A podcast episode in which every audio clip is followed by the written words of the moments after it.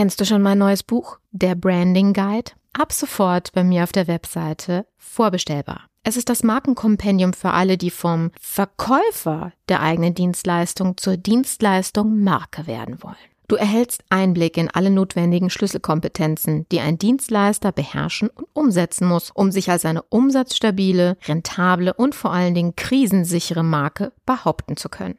Dieses Buch eignet sich für dich sowohl, wenn du eine Person als auch eine Unternehmensmarke aufbauen willst. Jetzt geht's weiter.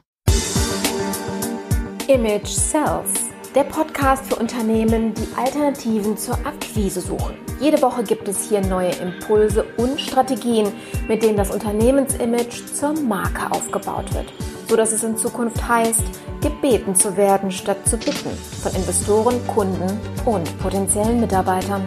Ich bin Carmen Brablitz, Markenstrategin aus Leidenschaft. Auf geht's! Diese Folge behandelt ein Thema aus dem Markenmodul des Image Cell Systems. Wenn du mehr Folgen zu dem Thema hören willst, findest du die Playlist in den Show Notes, wo wir alle Folgen zu diesem Modul zusammengefasst haben.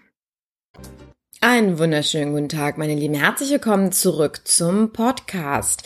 Ähm, heute habe ich eine Solo-Folge für dich. Und zwar geht es um dein Gehirn, beziehungsweise das Gehirn deiner Zielgruppe. Vielleicht erinnerst du dich, dass ich dir erklärt habe, was Markenstatus eigentlich bedeutet. Es ist ähm, das positive und einzigartige Bild, wir sprechen ja auch vom Image, auf der geistigen Festplatte deiner Zielgruppe. Die Frage, die wir uns stellen, wie erreiche ich es als Unternehmer oder Unternehmen, dieses Abbild zu erzeugen? Hm. Dazu brauchen wir ein wenig Wissen aus der Lernpsychologie. Ja, keine Angst, es wird jetzt kein, ähm, keine fachliche Episode, sondern ich erzähle dir mal so ein paar Zahlen, Daten, Fakten und dann gehen wir auch direkt wieder in die Umsetzung. 1927 hat der russische Wissenschaftler Ivan Pavlov, jetzt klingelt vielleicht äh, ein Glöckchen in deinem Kopf, erstmals das Phänomen der klassischen Konditionierung beschrieben. Vielleicht erinnerst du dich eben in diesem Zusammenhang an den Pavlovschen Hund, ähm, der bei dem Ertönen eines bestimmten Glockentons mit Speichelfluss reagiert hat. Ein Zeichen dafür, dass er sich auf Fresschen eingestellt hat und sich darüber freut. Klar, es ist die Befriedigung eines absoluten Grundbedürfnisses, nämlich Essen. Das heißt, in seinem Unterbewusstsein ist, ein sogenannte, äh, ist eine sogenannte kognitive Verknüpfung erstellt worden. Wir sprechen hier von einer Reizreaktionsassoziation. Die kannst du auch direkt wieder vergessen. Ähm, es heißt eigentlich nur, dass wir gelernt haben, einen gewissen Reiz mit einer Reaktion zu verknüpfen. In dem Fall Glöckchenton, Speichelfluss, Vorbereitung des ähm, Mauls, also von dem Hund in dem Fall, auf Zuführung von Essen und damit einer ähm, ja, Vorbereitung der Verdauung. Was wir in der Vermarktung erreichen wollen, ist eben eine solche Verknüpfung. Also jetzt nicht, dass eure Kunden anfangen zu sabbern. Das, ja, wenn sie euch sehen, das möchte ich an dieser Stelle damit natürlich nicht ausdrücken.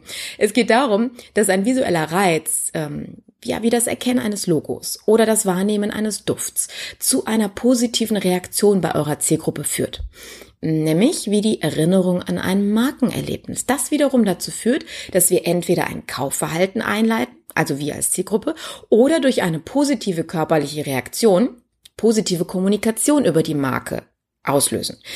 Ne, hier spreche ich dann auch gerne vom Markenbotschaftertum. Ja, stell dir mal vor, du bist mit deinen Kumpels unterwegs und du siehst ein Logo und dir fällt eine positive ähm, Geschichte dazu ein, sprich ein positives Erlebnis. Und sagst, ah, weißt du, wo ich das hier gerade sehe? Bop, bop, bop, bop, bop. Na, ihr kennt das vielleicht aus dem Alltag. Das passiert uns hunderte Male am Tag.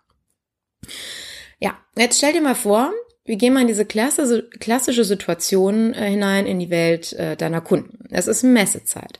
Tausende Firmen überfluten die Messehallen mit Reizen, Logos, Slogan, Farben und dann auch noch diese Essensstände. Kennst du das? Diese Gerüche nach frischen Waffeln oder Cocktails?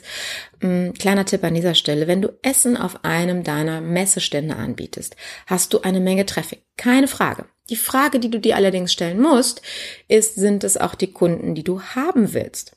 Hm, in, in seltensten Fällen sind es nicht die Kunden, die du haben willst. Es sei denn, hm, dein Produkt ist genau dieses Essen. Also vorsichtig mit dieser Lockstoffmethode. Es ist wie ähm, mit Bienen und Wespen. Der Nektar lockt eben auch die an, die nicht für den Honig, sprich deinen Umsatz verantwortlich sind. Wie vermessen können wir also sein, wenn wir als Unternehmen auf eine Messe gehen? Nur mal als Beispiel. Ja, das ist Sinnbild für alle anderen Verkaufsaktionen. Und dann davon ausgehen, dass unsere potenziellen Kunden, Investoren und Mitarbeiter, also mal zusammengefasst unter dem Begriff Zielgruppe, uns finden und wissen, wofür wir stehen und deshalb von uns angezogen werden.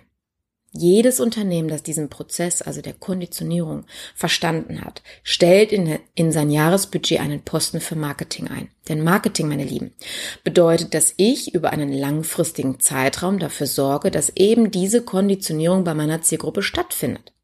Dass mein Logo, mit meiner Leistung, mit meinem Nutzen in Verbindung gebracht werden kann. Dass ich als Zielgruppe auf einer Messe aus den Tausenden von Botschaften und Reizen eben den einen wiedererkenne und sofern meine Bedürfnisse hier gedeckt werden, auch angezogen werde, dass überhaupt diese Möglichkeit geschaffen werden kann.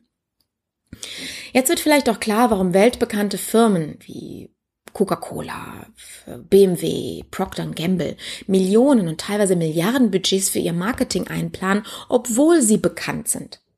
Ja, es geht dabei um eine stetige Befeuerung eben dieser Verknüpfung im Gehirn. Und ich appelliere jetzt nicht an euch, ähm, jetzt euer kompletten Jahresumsatz äh, für Marketing auszugeben. Nein, es geht um eine prozentuale Bemessung dessen. Ja, und wenn ihr keine Millionen auf dem Konto habt, dann ist es in Ordnung. Aber sagt denn nicht, dass ihr, ähm, ich sage jetzt mal 200 Euro im Monat für Marketing ausgebt, wenn ihr am Ende des Tages aber, äh, ich sage jetzt mal ähm, 80 Prozent mehr davon mit einem Kunden in einem Auftrag verdient. Das muss also alles so ein bisschen im Verhältnis stehen. Die Frage, die du dir also stellen musst, ist, welche Maßnahmen dafür notwendig und angebracht sind, um eine positive und einzigartige Verknüpfung, Assoziation, ja, im Kopf deiner Zielgruppe zu erstellen. Hm. Stell dir mal Folgendes vor. Pavlov hätte jeden Tag eine andere Glocke eingesetzt. Der Hund wäre vollkommen verwirrt gewesen und es wäre keine saubere Verknüpfung in seinem Gehirn entstanden. Also das ganze Experiment wäre schiefgelaufen. Deshalb appelliere ich an dich und dein Unternehmen, bevor ihr Geld und andere Ressourcen in die Hand nehmt, erstmal an einer anständigen Strategie zu arbeiten damit die Maßnahmen zusammengenommen auf euer Assoziationskonto im Kopf eurer Zielgruppe einzahlen und sich die Investition somit auch langfristig auszahlt. Denn diejenigen, die sagen, dass Marketing nicht funktioniert, und da gibt es so viele da draußen, die agieren nämlich genau nach diesem Gießkannenprinzip. Ja, hier mal ein bisschen, dort mal ein bisschen und mal gucken. Ja, morgen sind wir nicht da, machen wir nicht, dann übermorgen wieder. Ja, so gehen eure Blumen draußen auf dem Balkon kaputt, genau bei der Hitze draußen. Jetzt haben wir Sommer ähm, und vor allen Dingen erreicht ihr damit keinen bleibenden Effekt. Außer, dass euch die Pflanzen eingehen und somit auch das Bild eurer Zielgruppe, nee, das Bild von euch im Kopf eurer Zielgruppe. In der nächsten Folge werden wir uns mit ähm, der Gesundheitsexpertin Kerstin Hart tiefer mit dem Gehirn und seinen Funktionen auseinandersetzen. Wenn du also erfahren willst, wie du das Gehirn umprogrammieren kannst, dein eigenes und auch so ein ganz klein wenig das deiner Zielgruppe. Ja, wir sind hier nicht im NLP und wir sind hier auch nicht im Thema ähm, negative Beeinflussung, sondern einfach nur, dass du verstehst, wie das Gehirn eigentlich funktioniert. Heute haben wir nur ein, haben ein ganz kleines bisschen an der Oberfläche gekratzt. Ja, und wenn du das auch noch positiv für deine eigene Gesundheit nutzen willst, also Thema Abnehmen, na, jetzt wenn wir im Sommer sind oder Thema überhaupt langfristig ja, leistungsfähig im Gehirn sein, also nicht morgens um neun Uhr im Büro schon völlig überfordert sein und den Tag nicht mehr in den Griff kriegen, dann lade ich dich ganz, ganz herzlich zur nächsten Folge ein.